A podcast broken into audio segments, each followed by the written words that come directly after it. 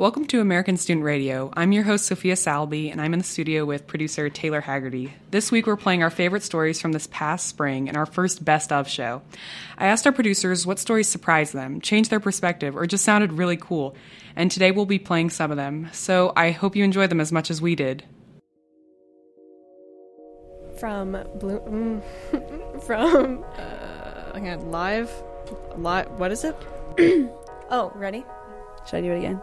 From Indiana University in Bloomington, From Indiana University in Bloomington, This is this is this is American Student Radio. Real chill. Real chill. Aliens, conspiracy, journalism, and lesbians.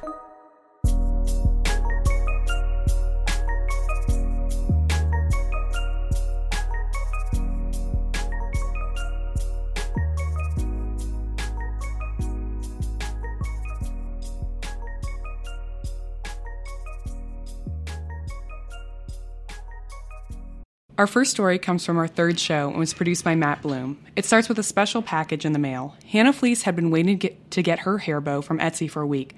She picked out this one for a reason to show everyone she was proud of Joe, her boyfriend, who is deployed in Kuwait with the U.S. Army. The bow was made of green camouflage and had Joe's last name printed on it, Chrisman. But when she got the package in the mail, nothing was right. Hannah had been tracking her package from Etsy all week. I knew the day it was supposed to come in. I think it was like a Thursday. So, one afternoon, she gets home from class. And I checked my phone and it said the package has arrived. It's like at my address. And so I sprint out the door and over to the mailboxes across the parking lot. And like my key isn't working and it's like making this awful jangling noise and I can't get the box open and I'm freaking out. I grab the package and I run back to the apartment. I rip it open. And it's wrong. It's this like brown and tan marine desert camo with the last name black in cursive. This was not the bow that Hannah had ordered. And I just I was so mad.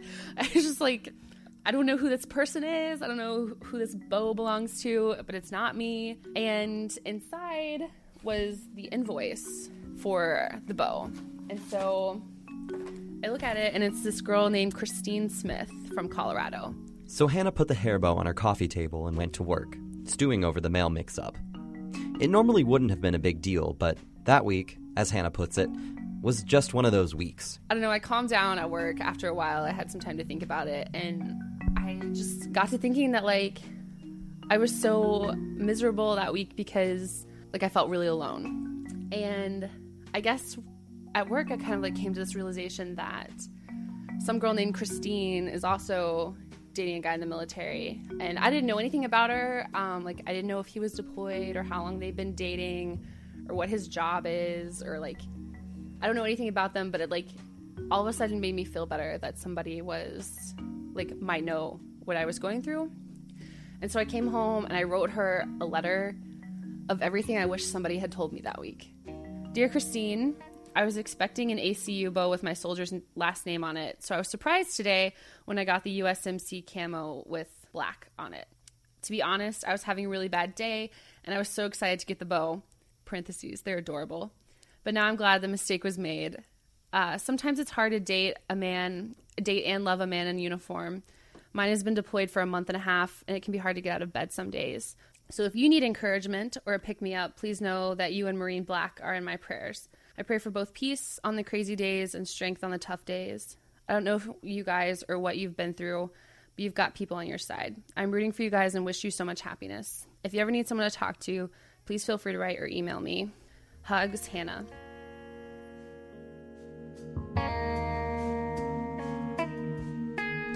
Hannah posted about her hair bow mix up on Facebook, which is where I first saw it. Part of the post read like this It's hard to find people who understand how you feel when the months drag on and he's in harm's way. But this, dot dot dot, it was pretty serendipitous that I got that bow today. Maybe she'll write back, maybe not. But at least she'll know another military girlfriend is thinking of her. I just got it out and showed you the video. All right, I got it. Hang on. I get to Hannah's, and she and Joe, her boyfriend, Everything was are like all, like, lagging and whatnot, like right She was now. getting ready to go to the post office to mail the letter and the bow to Christine. She was also about to send a big package to Kuwait for Joe. That's where he's stationed, almost 7,000 miles away. What you're hearing right now is a video of Joe from Hannah's cell phone. Joe is riding what looks sort of like a four wheeler. Him and another soldier in the middle of the desert, wearing uniforms and hats. They're driving through the largest puddle of mud I've ever seen. Joe is a wheeled vehicle mechanic, so he works on everything except for the tanks. He's three months into his nine month deployment, and he's the reason Hannah ordered the bow from Etsy. When you have a long distance relationship like this, you attach yourself to like things. Since you can't have the person there, like a tangible person, you like hang on to things. Maybe you have a keychain that reminds you of that family vacation you took last summer, or a picture on the wall in your house that belonged to your grandfather. For me, I keep some sheet music from my grandmother's music collection. Kind of cheesy, I know.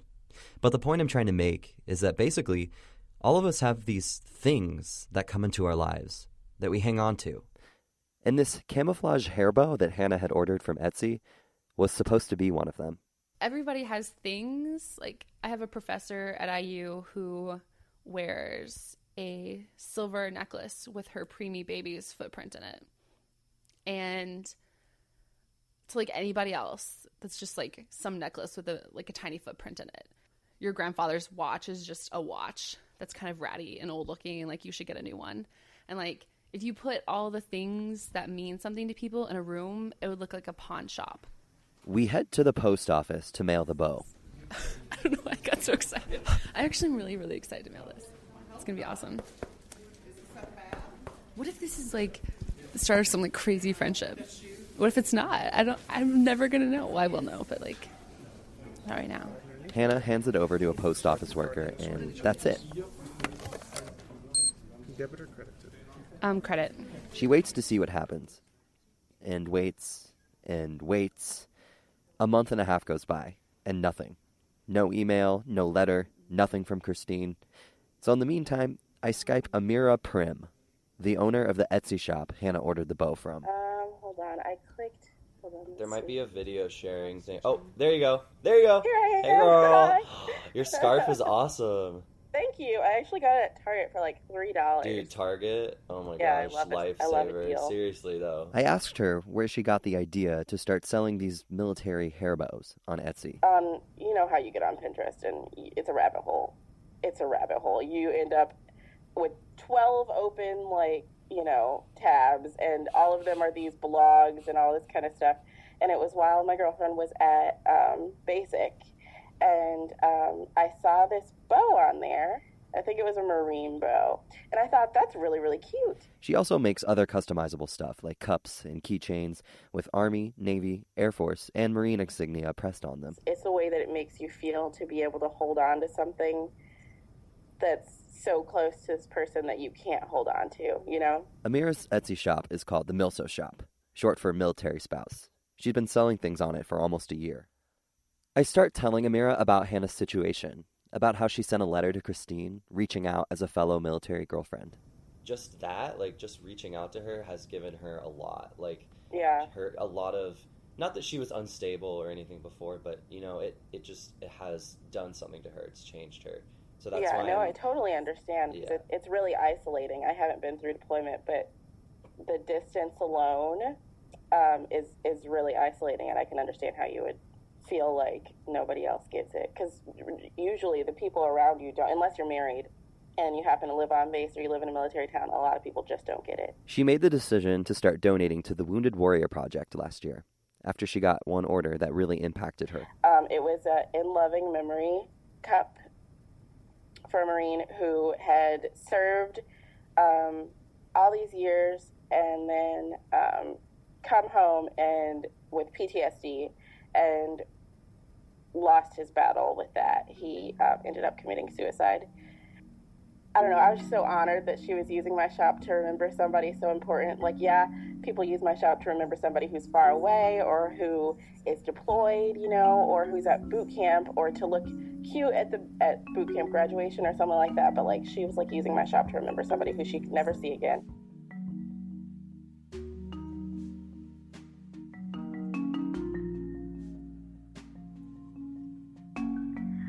Um, okay, can you hear me okay?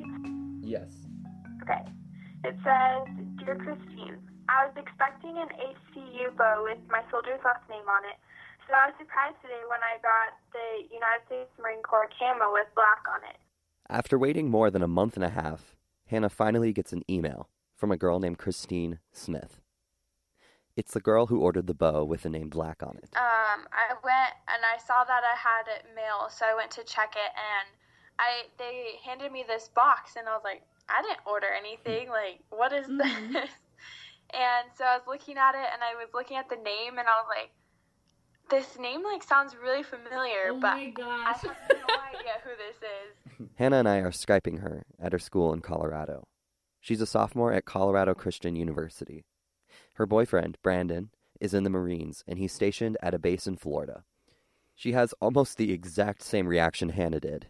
She opens the box on her way back to her apartment. And as soon as I like opened it, I saw the bow inside, and I was right away. I knew like what it was and figured it out. And then I started reading the note, and I just burst into tears. And I was like, "Oh my gosh, it was so sweet."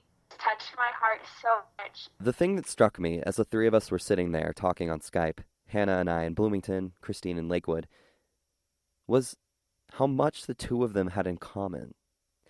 Christine would share a story about the struggles of dating a guy in the military. Then Hannah would share another story about dating a guy in the military. I've already told them like if you call me in class, I'm leaving class. I don't Dude. care. Same here. I'll get up and leave. I'll be like, this is an emergency. Gotta go. It was totally friends going back and forth about things that only friends talk about. They were talking about things that I couldn't possibly begin to understand about dating in the military. I don't know. It's almost like being in a constant state of anxiety, and you try as hard as you try not to be. It doesn't really matter. Like you're still anxious and worried for them. That is so um, true. That's like that is the most true thing I've heard today. I feel like if I don't hear something from Joe for a while, I always assume that it's some kind of like mission or something of that nature. And you just can't do anything. You just spend the whole day freaking out, checking your phone constantly. Like my friends will want to go do something and I'm okay, yeah, I'll go, but you can't focus on anything. You're just kind of half there. It sucks. It's a sucky feeling. Christine is also the admin of a private Facebook page with Brandon's company's significant others. She says they all talk every single day. Why do you think it's important that you have that connection, those those friendships? Um, because no one understands like they do. And, you know, it's something like a long distance relationship is really difficult, but when it's a military long distance relationship, it's not only difficult, it's scary because you never know when they're not going to come home. Since Christine got Hannah's letter and wrote back to her, the two of them have been messaging back and forth online about Hannah's worries, how Joe is doing, how Brandon is doing. Before, Hannah and Christine were total strangers. But now, because of this little hair bow, they had been brought together.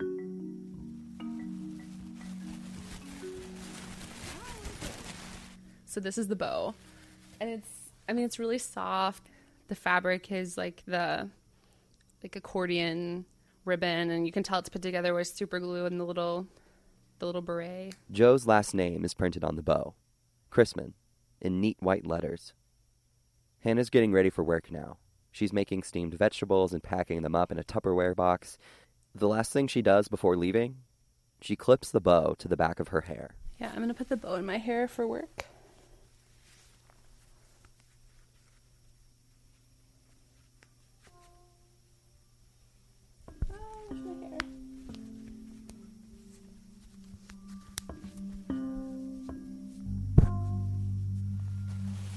It looks awesome.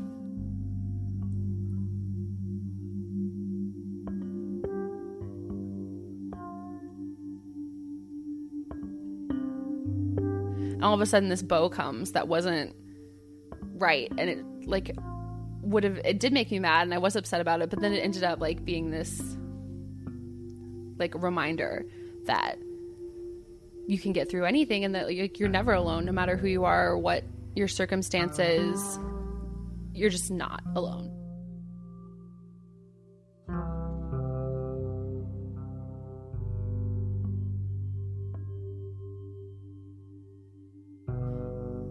For American Student Radio, I'm Matt Bloom.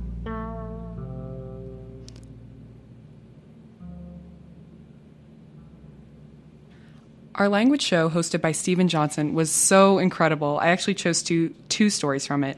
The first comes from Sarah Whaley, an interview with her Thai professor, Saria, who's found that learning a new language is really learning a new self.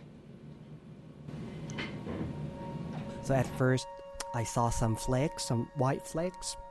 I thought that would be snow, but I wasn't sure.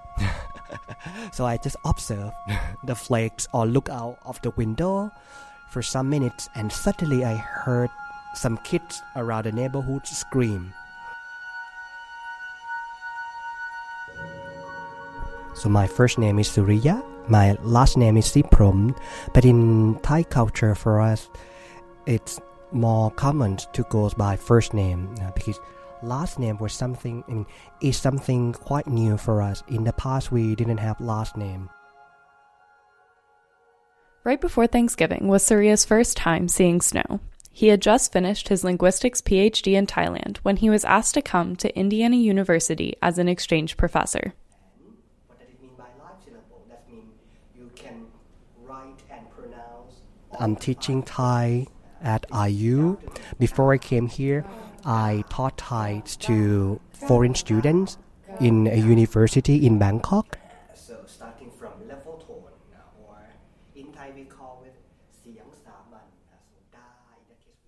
Suriya grew up on Phuket, an island in the south of Thailand. It is a famous tourist destination and therefore full of other languages.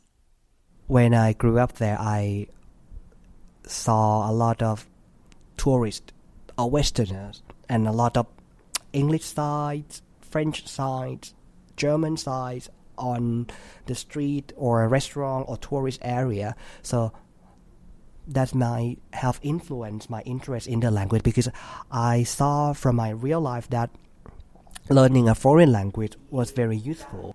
So in fact, you can pronounce all the five tones. Ja, ja, At first, Suriya wanted to learn every language he could. He wanted to be a translator. But as he studied Mandarin Chinese, French, Spanish, and Italian alongside English and Thai, he soon found there was more to language than just the vocabulary. To learn a new language, not just new sets of words and grammar.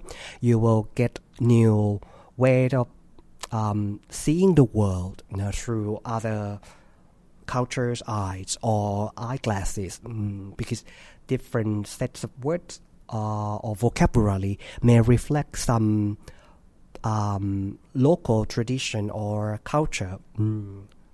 The more foreign languages I have learned, the more I have learned about our or my own mother tongue too. Because sometimes when I compare between uh, Thai and other foreign languages, I find some similarity and differences. Now, instead of translating, Suriya spends his time teaching others his mother tongue.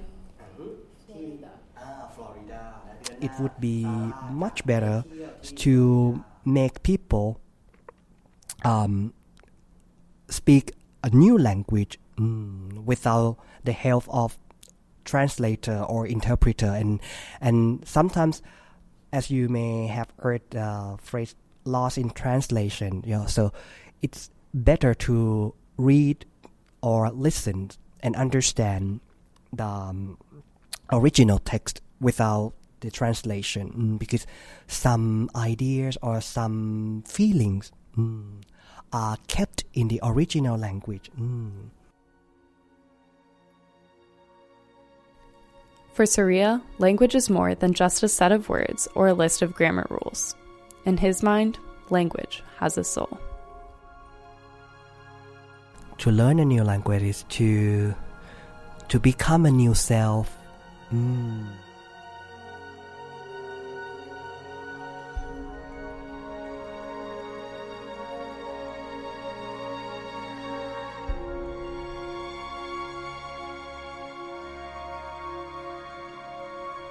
So, while it was snowing here, what's it like in Thailand? We are hot, right? in terms of food, temperature, and also our temper. Maybe, I think so. I don't know. Mm. Mm. Oh my god, Taylor. So that intro though. I just really love the music that's playing in the background while they're talking about the snowfall. It just it fits so well. It's so beautiful. And I remember sitting in the studio when we first did it. It was like week, I think it was our fifth show with Stephen. Uh, Stephen Johnson hosted. And we all just like sat and were like, like silent because it was just, it was just such a moment. It's like, oh, like I'm, that's one of like my first moments where I like had to stop and, um, just listen. Uh, so that's why I had to put this on the show. Yeah, and even just now, like we've both heard the piece before. We both listened to the language show and we've heard the pieces that people have done, but it came on and we both like took a minute. We were like, "Oh, but that intro." And like it it we just it's one of those things where every time you listen to it, it sort of hits you and you're like, "This is why I'm doing this." Like Oh my god. It's so good. So, and we'll be back with uh, another piece from our language show, which was just so amazing um, later on. But I'm actually in the next piece, piece that we're playing. So, some of our producers will reflect on meeting author Jhumpa Lahiri in April for our Wannabe show. Sheila Raghavendran takes us there right now. She was right there. That's Sarah, our producer who's pretty stoked because she just caught a glimpse of author Jhumpa Lahiri as she went up the stairs.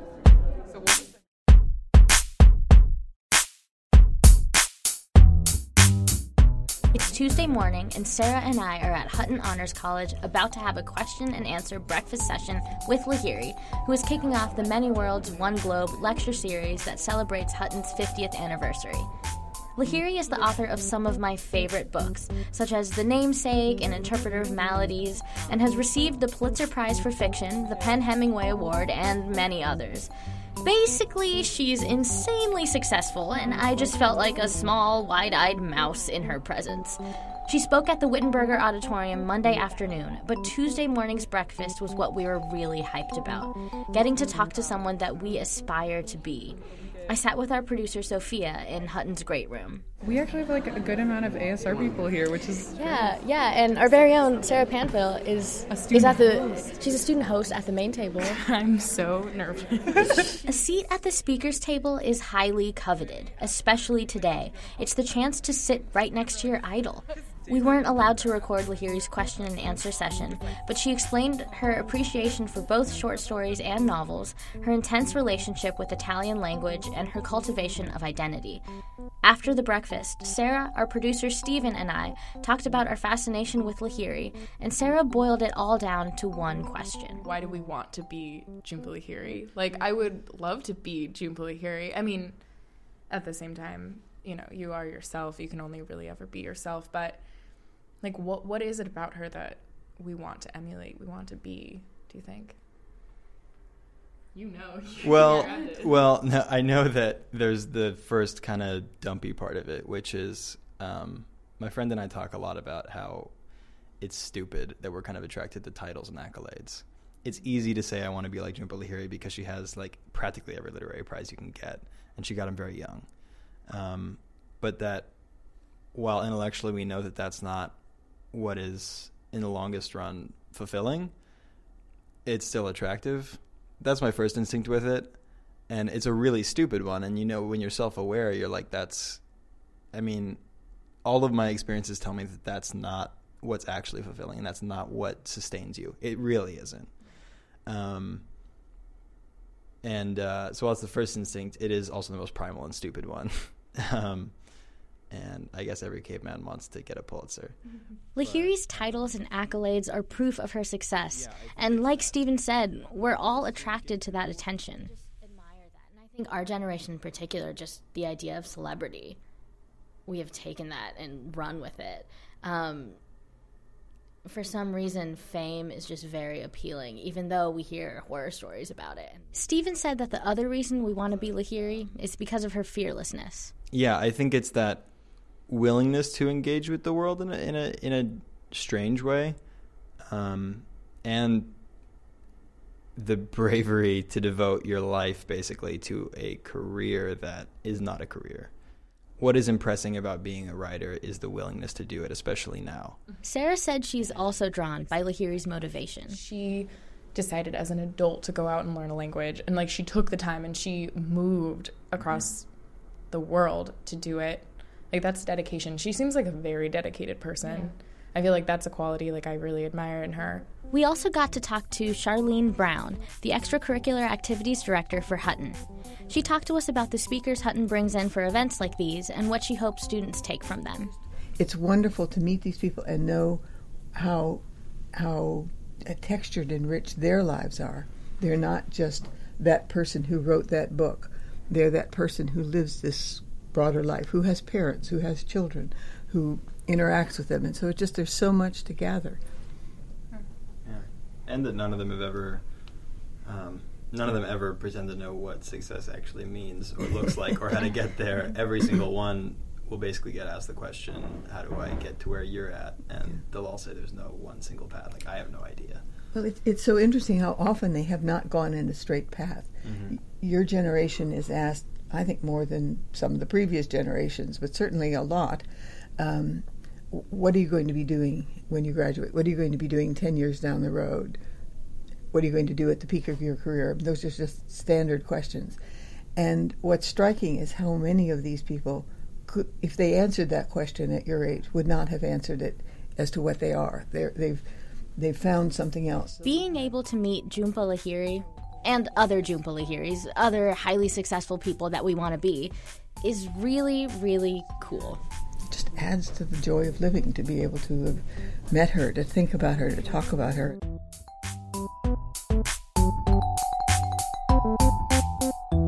The song you're listening to is called Diversity by Business Failure.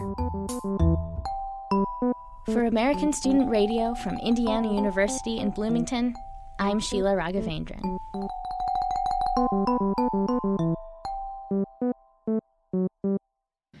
So I couldn't do a best of show without featuring the best interview I'd ever done. Uh, for our snapshot show back in April, Abby Gibson and I were following a doula at the farmers market who was giving out henna tattoos. It was there we met the most incredible young girl. Hi, we're with a radio group on uh, from Indiana University. Would you mind if we just recorded? Um, sure. Okay. We have a radio show, and we're doing stories in 24 hours, and so we just decided to come over here and find a story. Oh, cool. So, have you ever gotten a henna tattoo before? Yeah, once when I was about seven, I've been, I've been coming to the farmers market since I was really young, and once when I was about seven, I went into the square near City Hall, and they were doing henna tattoos, and I got one. It took a while to dry, though. I guess. Um, what? Um, so, what do you think you're gonna get? I actually don't know if I'm gonna get a tattoo because I want to get a tamale in the food area, and I only have eight dollars, and they cost five dollars, so I'm being careful with my money. Oh, where, where do you do you do chores? Is that how you get your allowance? Actually, I used to, but I don't anymore because I just had, you know, I just, you were, you know, busy? moved on to, you know, fifth grade, and it's busy. Yeah. Uh, I remember. I remember those days. So, so do you think you'll get something? You know, or are you just looking right now? Probably not, but I still like looking at the really nice designs. What do you What do you see? Like what what what's jumping out at you? Like a bird with spirals, a bird with very intricate wings, a three dollar small seahorse, and a moon with a face of squirrels, and a beautiful flower or with intricate designs and circles and concentric ovals. Those are some big words for a fifth grader. Intricate, concentric. Where do you learn those words? I don't know. Well, I used to listen to audiobooks when I was younger a lot, and I just have a good vocabulary. Wow. An expansive vocabulary. Do you mind if I borrow this for just a second so she can choose Sure. hers? Thank you. I'll be back in just a moment. Ready to go on? Yeah. We're looking forward to the Thank you for tamales. Yeah, Yeah. that's what we do tamales. Have a great day. What a girl. Oh my god. I we talk Taylor, I feel like we like this is a conversation we've already had. We talked about this when we actually did our snapshot show when we played it cuz it's just who is she? Who is this girl? How is it that I can relate to all of the problems of a fifth grader? She's got the expansive vocabulary. She's got a need for tamales. She's like, I got my own money. I'm too busy with school. But she's financially struggling. She's- She can't decide between the tattoo or the tamales. and the the fact that she she's in fifth grade, this girl's in fifth grade, and she refers to when I was younger, like, like Oh, so great. I'm like, what? When you were like six? what is younger to you? You're still so young. But uh, actually, another one of the reasons I chose this uh, th- chose this little clip was also because it was part of our snapshot show, which was kind of our first like creative storytelling venture. Do you want to kind of describe what? Do you want to describe what we both participated? Do you want to describe what it was? So the snapshot was an attempt to produce stories in 24 hours. But pretty good attempt. We I did would well. say we did a solid job with that. We um we had 24 hours to find a story, report on it, and then produce a piece. Now, Sophia followed a doula through the farmers market. yeah, with Abby Gibson. um, henna tattoos and that sort of thing. Myself and another producer, Morgan, we did a fictional piece following the bikes of Little 500 because that was shortly after. And I'd never done a fictional piece before, but I'd done a piece in 24 hours. So we were all trying to just experiment and do something new that week. and uh, yeah, there was two other groups that participated, um, and it was. I feel like it was just a really good practice in in doing stuff intentionally in 24 hours. Sometimes our pieces we end up producing in uh, just 24 hours anyway. But oh yes, but Oh, uh, yes. but this was I feel like a good ex- good kind of practice for us to kind of think on our feet. You did improv for the first time. Uh, and I think I I liked it. I think it went well. Yeah, and I think one of the things that that show sort of highlighted is that American Student Radio, like we are a bunch of students, we aren't necessarily professionals, so we need to learn. Like it's not just a thing where you do the same thing every week. And so we try to challenge ourselves and challenge each other. And that was just one example of how we did that. Like we were like, you have 24 hours, good luck. And that's what we did. and that's definitely something we want to do more in the future. So um, our next piece is actually from the the, sh- the first show you hosted Yeah. um, over spring break. So we asked our producers to reflect on home, and Sarah Panfil brought us this story of her grandparents who have been together nearly 63 years. Well, this is one of my favorite shirts. I definitely want it. looks that. very soft. Yeah, it is. This I've worn. This is my 84 year old Busha, which is Americanized Polish for grandmother. Wear those. I will use that. I will use that. She's sorting through clothes in plastic bins with my mother, planning to donate to a Catholic charity. I'll Put that one in. And these are all his his his. Okay. My grandparents live in a cozy blue home decorated with crosses, framed photos of loved ones posing at weddings or reunions, a smattering of Mickey Mouse paraphernalia. When you look around this house, what are some of your favorite things? Uh, I don't know. Just being, I, you know, there really is no, really. There's there are pictures of our children, our grandchildren, our great grandchildren that I treasure very much. As for favorite things, um, there really isn't any. Uh, I think just being here with Barney all these years is, is my favorite. You know, Barney is her husband, my Judja. there are pictures. No, I could say, yeah, I like that picture. I like that picture, but there there really isn't anything that I would say I couldn't live without, because they are nothing but things. In a few months, my grandparents will move into an assisted living residence near their oldest son. They'll pack up belongings accumulated over their 80 years, toss out others, and head to a new home. My Busha said she's scared, that she's always felt scared with each move of her life. Well, it was the same thing when we moved here, back in 1991, leaving a place that we had lived for 25 years, leaving a place where our children grew up. I think at, at this stage of the game, being the age I am, the age we are, uh, it's frightening. There will be family there. I would never move any place where there was no family. I would love to stay here. Uh, I love the area, I love the people, and I love, I love the climate. But we can't take care of this home ourselves. I hadn't been to visit my grandparents in their home in Desert Hot Springs in a decade, since I was 10. When I did visit, I wanted to talk to my Busha about leaving home for what will likely be the last move of her lifetime. I don't know what the future holds. I guess this is where I have to really stop and think, which we did before trust in our Lord. And that's all. How should you make a home? She responded, full of love. It has been the guiding principle of her life, informing her even more than her faith.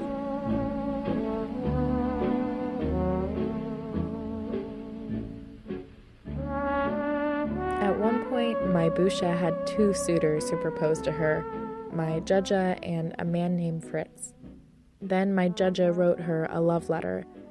While I was out dating Fritz, Barney wrote this letter for me and was written July 27th, 1952. I'm going to cry. Dear Mary, this is Sunday evening and I don't have anything to do, so I think I'll answer your letter. I guess I owe you one. I want you to know that I do miss going out with you. In fact, I miss you very much. And I think of you always. My only wish in this life is to make you happy, but I don't want to be selfish about it. As far as I'm concerned, no one contains more truth. No one is more serious, sincere than you are, Mary, and I could be no more truthful and no more sincere than when I say I love you very much. Well, Mary, have fun, stay happy, and don't forget the goal for which you are striving in September. With love, Barney. Her goal was to be a nurse. She was the only one in her family to pursue higher education, the only one, it seemed at the time, with the chance to achieve a future wealth, perhaps marry a doctor or a wealthy man who could provide her with the finer things in life. But she chose to make a life with my Judja. And uh, I had make, I made up my mind after I got this letter that I was going to marry him and not Fritz. We did get married on a shoestring. Bought a stove for five dollars. The only thing new we ever bought was a bedroom set. Bought a refrigerator for fifteen. Bought a table and chairs for three dollars. It was an apartment, mm-hmm. a flat. They called it flats. in those days, the landlord lived upstairs. Barney and I lived downstairs, and uh, it was just a one bedroom. And when we had Barney, young Barney, uh, his crib was in our room. After that, they moved around for my judge's work, from Buffalo, New York, to Iowa, to Illinois, to Michigan City. And now? What do you envision your new home to look like? I don't have the slightest idea. I really don't. It's going to be a, just a small apartment. The main thing about it is we won't have any responsibilities really in taking care of food, cooking, laundry, everything will be taken care of. And in a way, I guess I will miss doing things, but I think it's the best for both of us. Um, I guess after 63 years, I don't think we could ever be separated. In fact, our, both of our wish was when we do go, we want to go together.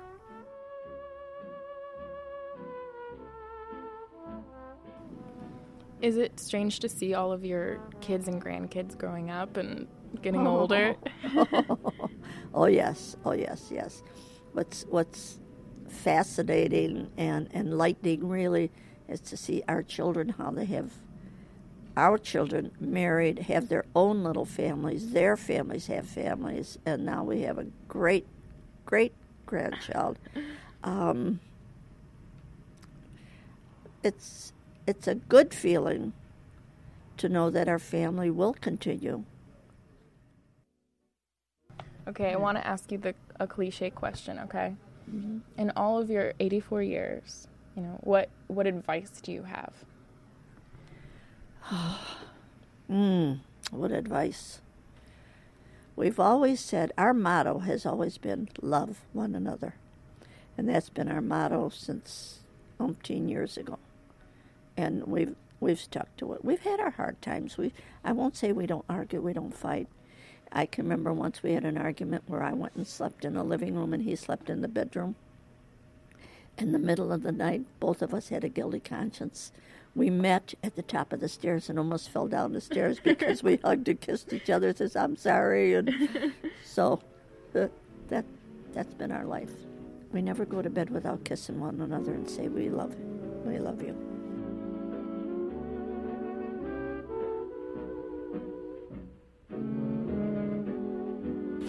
Time, you know, like um, this is post Korea. No. This is pre Korea. No, post Korea. Well, he I never to- met him till after Yeah, he was out be- of the has to be service. Oh, okay. Oh, see, yeah. I see. I was wounded on May 18th, 1951. My and Busha, talking about happened Jaja, like my dad, and I all talking That one was- night that was one of the about my we took grandparents' meeting and the proposal. So that following New Year's uh, is when we, we, we first met there, right? And Finally. then, and then uh, it took me all the way till October to ask her to marry me. So now we're going. October It's actually 13th. not that long, really. In their day. No, it's only a year. Not even a year. October 13th. No, it had to be more than a year, huh? Huh? No. It was 1952. Yeah. And I graduated in September. We went to Vinnie and Trudy's wedding, and you asked me then to marry you. Yeah. And then in October, you 13th, you gave me the ring. Yeah. But I was I, I was afraid to ask her, so she might say no. Because I was crazy about her.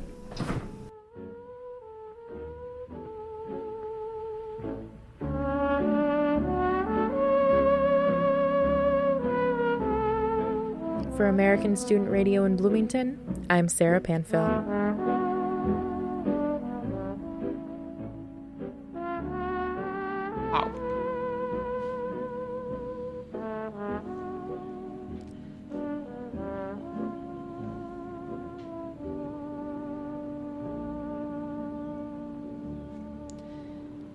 So, Taylor, you hosted the show where this piece was, and you said that you wanted to talk about this piece or maybe just your experience hosting this home show, which actually happened um, in the middle of spring break.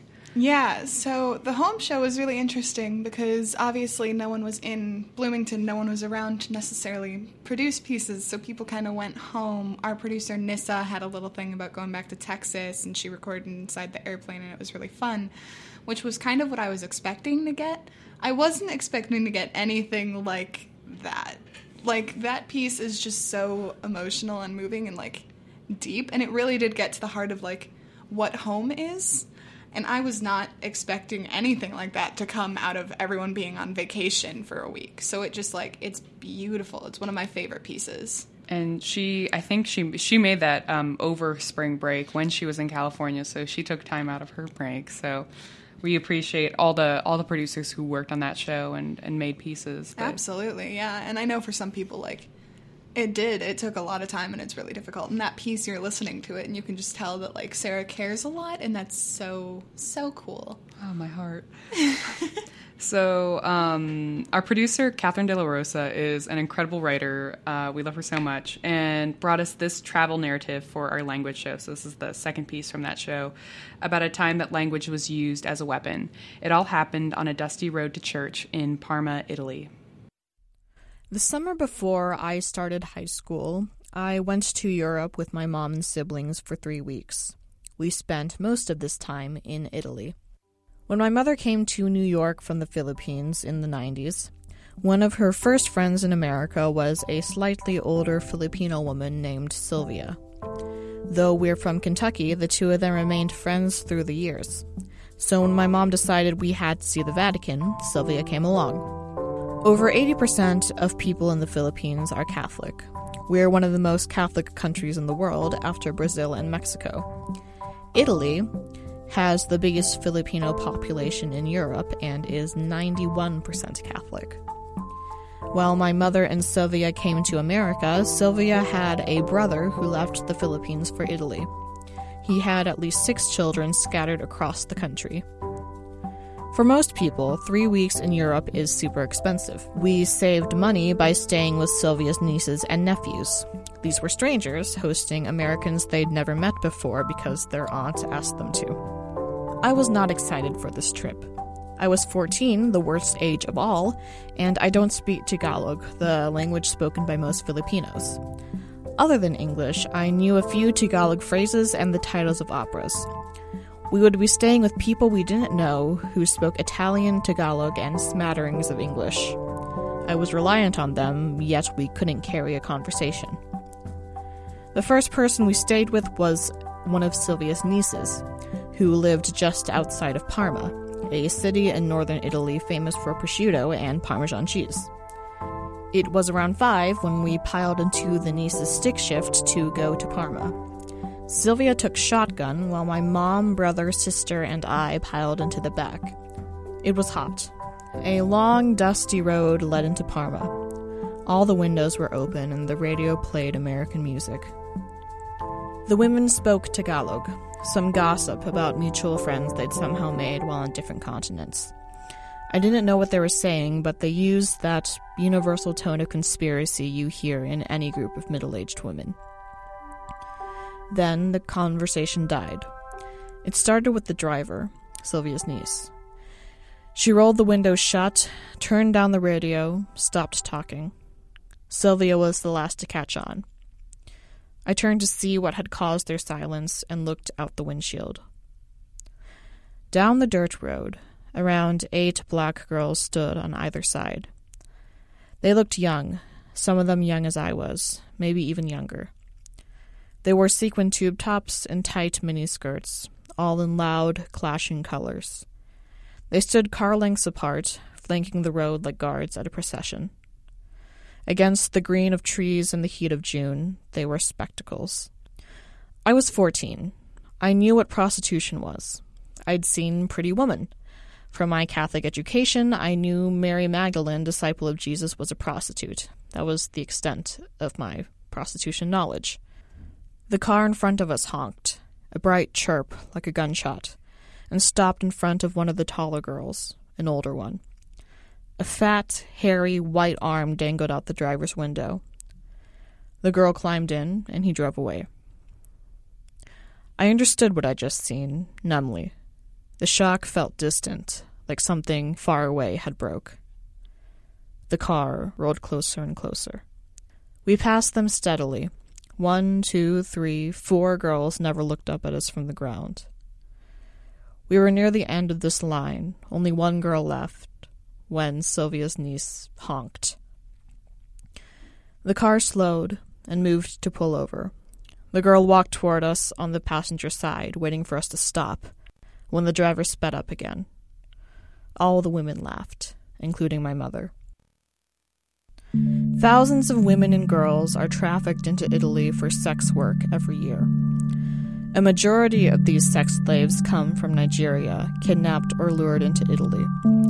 Prostitutes are a common sight on Italian streets, enough to become a point of national debate. I didn't know any of this at the time. I imagine those girls are Nigerian or stolen from somewhere else in Africa. I know they're young, and I imagine they're scared and trying their best to get by. These girls didn't know Italian, they didn't know English, and they especially didn't know the Tagalog that taunted them from the confines of that passing car. All they knew was what a honk meant. It was a command, and then they were animated like a switch had been flipped. I went to the Vatican a week later and wondered if those girls knew the Mass in Igbo, like my mother knew it in Tagalog. I wondered if they worked the streets in Rome, outside St. Peter's Basilica.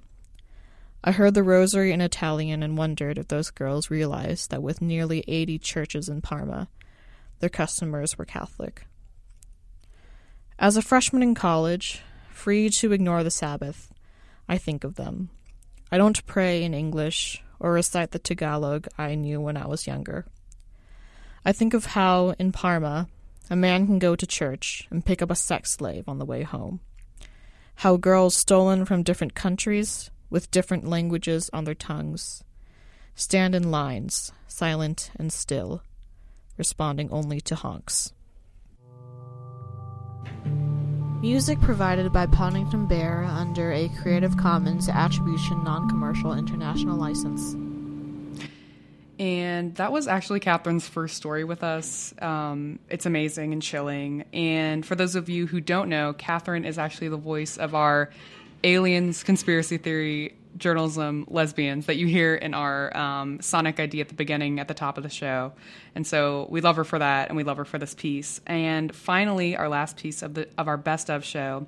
One of our news producers, Paul Yoon, um, is going to share how he transformed an unexpected and unwanted break into one of adventure on our break show. Summer, fall, winter, and spring breaks. We look forward to them. We plan for them, and we're curious to know what our friends did over them. But whenever we experience break in our lives that are unplanned or unexpected, like breaking a string, breaking a bone, or a broken heart, we don't like breaks anymore. My family had to take a pretty big, unexpected break in the beginning of this year. Here's my sister with the short version. So I am a part part-time student here at IU currently because my family unexpectedly had to stay in Korea for the first half of the school year. And why were you unexpectedly stuck in Korea? Because of immigration issues that take a while to explain. And my story this week is a long version. My family moved to the US when I was in sixth grade, which was about 10 years ago. And my parents started a Korean restaurant in West Lafayette, which allowed us to obtain an E2 business visa. If you're a student under your parents' E2 business visa, you're in this strange crack in the university system where you get to pay in state tuition, but still you are considered as an international student. Normally, international students have either an F1 or J1, which you apply for ahead of time. Our family was in the final stage of becoming a permanent resident, in which the only action left was an interview with the US Embassy in Korea. So we flew to Korea Christmas Eve of 2015, as our lawyers were confident that the interview would be scheduled sometime early January. Our family had a good time early in the break, visiting relatives, going on vacation, and catching up on Korean junk food. However, as time went on without hearing any news from the US Embassy, we started to get worried. Eventually, it was a week before IU's spring semester began when we realized our lawyers were wrong. By that time, it was too late to do anything. Our E2 that we thought we didn't need anymore had expired. It was too late to apply for a student visa, and it would have been illegal to attend school at least for a few weeks under the B2 travel visa. I was stuck in the crack of the American immigration system. I was the glitch in the matrix. I was a lot like Tom Hanks' character in the movie The Terminal. You don't qualify for any of these things. You are at this time simply unacceptable. I was stuck in Korea when my life was back in Bloomington. My plans since freshman year to run for IUSA office was ruined. I couldn't take all the classes I wanted, so I had to drop a major. The girl I had a massive crush on was planning on graduating early, and my decision to decline an internship last semester, thinking I could do better during the spring, backfired. I looked into a lot of options, studying abroad in Korea, London, Shanghai but it was too late to sign up. I sent an email to the US Immigration Services as well with an expedite request, and I even seriously considered serving in the Korean military to avoid all the important issues in my life. As much as I am in peace with it now, I was very depressed back then. Esther is a sweet, optimistic one in the family who handled the situation a better way instead of wallowing in sadness, she used her time in a positive way. I definitely started hitting the Korean bookstores more. And I just grabbed these books and started reading and then started writing more. And uh, for me, producing work of mine that was meaningful, that was when I was I felt that this is okay and I am happy with the situation I'm in currently. Then we came up with the idea of using our refunded scholarship money to take a trip to Europe.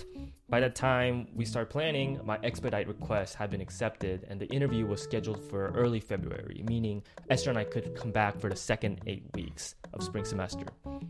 After a successful interview, Esther and I traveled Europe for three weeks. In the month of February, we ended up visiting eight countries in three different continents. We stayed in different Airbnbs, doing a mix of touristy and local things. And we started at London and traveled all over Western Europe, met up with some of our best friends in Rome who were studying abroad, and flew back from Madrid. You know, life really hits you with things um, in the most unexpected times, and this is how it's gonna be and this is a great way to um, like going to Europe unexpectedly and then going to all these places that I, have been dreaming but never really thought to visit um, during my college years that made me feel like wow I can really do what I want in my life yeah Esther is absolutely right. We had this extraordinary opportunity to do something we've always wanted to do. I mean, it was awful having life not panning out the way I wanted it to. But I got a three month long vacation from it. And from that break, I got to eat a three course meal next to Andrew Garfield, the Spider Man himself. Andrew Garfield has a really sexy scruff. Visit over 10 museums and see a Rembrandt in person, and busk with strangers in Rome singing my guilty pleasure song, Wonderwall.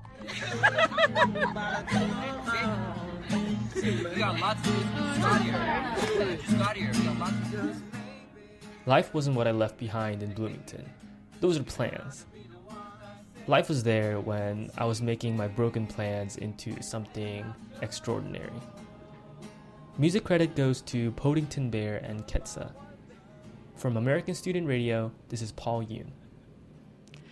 What a great piece to end on. So, if you want to hear more stories like these, you can check out our SoundCloud or iTunes. I highly recommend the interview producer Sarah Panfil did with author and Moth Story Slam host David Crabb um, from two weeks ago. You can keep up with when our next shows will be this summer on our Facebook and Twitter. Uh, thank you so much for listening, and we'll be back soon.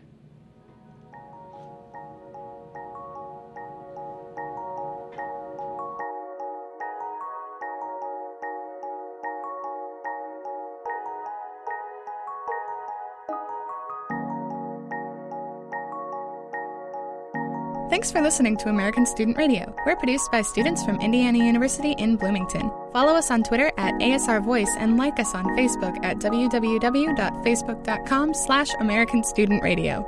Our theme music is provided by Lunamatic.